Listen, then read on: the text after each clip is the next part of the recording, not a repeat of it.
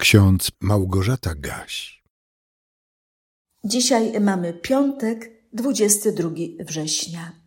W księdze Izajasza w 55 rozdziale, wierszu 5 czytamy: Wezwiesz naród, którego nie znasz, a narody, które nie znały Ciebie, będą śpiesznie podążać do Ciebie przez wzgląd na Pana, Twojego Boga i przez wzgląd na świętego Izraelskiego, gdyż Cię wsławił. A w liście do Efezjan w trzecim rozdziale, w wersecie czternastym i piętnastym czytamy Zginam kolana moje przed Ojcem, od którego wszelkie ojcostwo na niebie i na ziemi bierze swoje imię.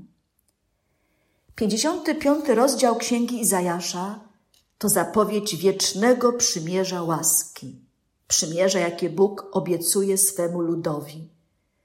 Nakłońcie swojego ucha i pójdźcie do mnie.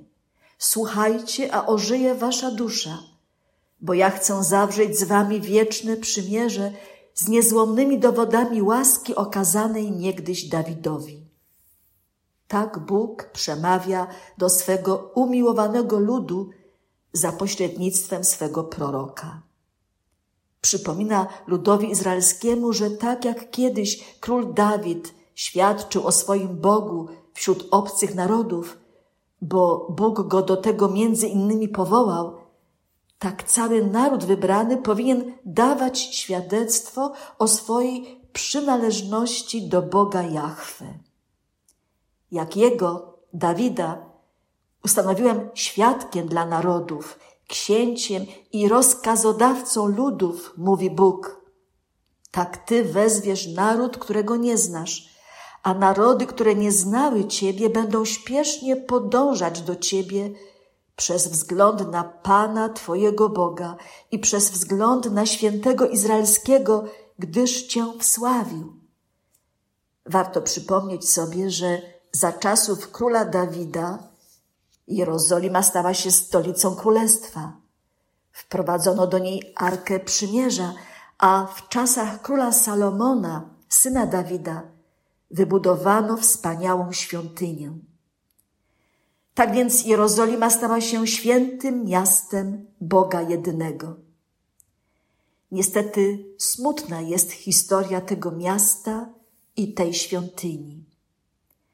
Prorocy Pana wiele razy ubolewali nad odstępstwem mieszkańców Jerozolimy. Musieli też zapowiadać gniew Pana spowodowany tym, że lud nie chciał słuchać napomnień, ostrzeżeń, nie chciał się nawrócić ze złej drogi. Ale prorocy marzyli o tym, że kiedyś ustanie gniew Pana i zakończy się czas pokuty. Powróci nowe Jeruzalem, oczyszczone, przemienione i znów święte miasto Pana – miejsce ludu Bożego. Na przykład w rozdziale 54 Księgi Izajasza możemy przeczytać: Na krótką chwilę porzuciłem Cię, lecz znów Cię zgromadzę w wielkiej miłości. W przystępie gniewu zakryłem swoją twarz na chwilę przed Tobą, lecz w wiecznej miłości zlitowałem się nad Tobą, mówi Pan Twój Odkupiciel bo tak jest u mnie jak w czasach Noego. Jak przysiągłem, że wody z czasów Noego nie zaleją ziemi, tak przysięgam, że już nie będę się gniewał na ciebie i nie będę ci robił zarzutów. A choćby góry się poruszyły i pagórki się zachwiały, jednak moja łaska nie opuści cię, a przymierze mojego pokoju się nie zachwieje mówi Pan, który się nad Tobą lituje. Pan ma zamiar ulitować się nie, nie tylko nad swoim ludem wybranym. W planach Bożych jest przywrócenie Edenu, ziemi, człowieka, harmonii wszelkiego stworzenia i nieogarnionych niebios, gdyż wszystko to Pan umiłował. Wezwiesz naród, którego nie znasz, a narody, które nie znały Ciebie, będą śpiesznie podążać do Ciebie, do Pana, Twojego Boga. Bóg zapowiada stworzenie nowego Jeruzalem. Imię miasta staje się imieniem odnowionej i przemienionej w chwale wszech rzeczywistości. Wiele wieków później uczeń pański Jan widział miasto święte, nowe Jeruzalem, stępujące z nieba od Boga. Prorok Izajasz jeszcze tego nie widział i nie wiedział, ale Bóg jego ustami mógł już zapowiadać. Bo z radością wyjdziecie i w pokoju zostaniecie przyprowadzeni. Góry i pagórki wybuchną przed wami okrzykami radości, a wszystkie drzewa polne będą klaskać w dłonie. Zamiast głogu wyrośnie cyprys, zamiast pokrzywy wyrośnie mirt. I będzie to dla Pana chlubą, znakiem wiecznym, który nie zniszczeje. Radować się będą w Jeruzalem, mówi Bóg. A my dziś wiemy, że jest to miasto przygotowane dla wszystkich, których obejmuje wieczne przymierze łaski.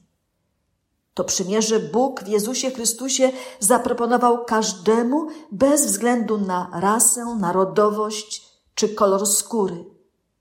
Bóg pragnie mieć nas wszystkich w Nowym Jeruzalem. Wiedział o tym apostoł narodów Paweł i dlatego w liście do Efezjan w trzecim rozdziale mógł tak pięknie wyznawać. Dlatego zginam kolana moje przed Ojcem od którego wszelkie ojcostwo na niebie i na ziemi bierze swoje imię, by sprawił według bogactwa chwały swojej, żebyście byli przez ducha Jego mocą utwierdzeni w wewnętrznym człowieku, żeby Chrystus przez wiarę zamieszkał w sercach waszych, a wy wkorzenieni i ugruntowani w miłości zdołali pojąć ze wszystkimi świętymi, jaka jest szerokość i długość i wysokość i głębokość. I mogli poznać miłość Chrystusową, która przewyższa wszelkie poznanie, abyście zostali wypełnieni całkowicie pełnią Bożą.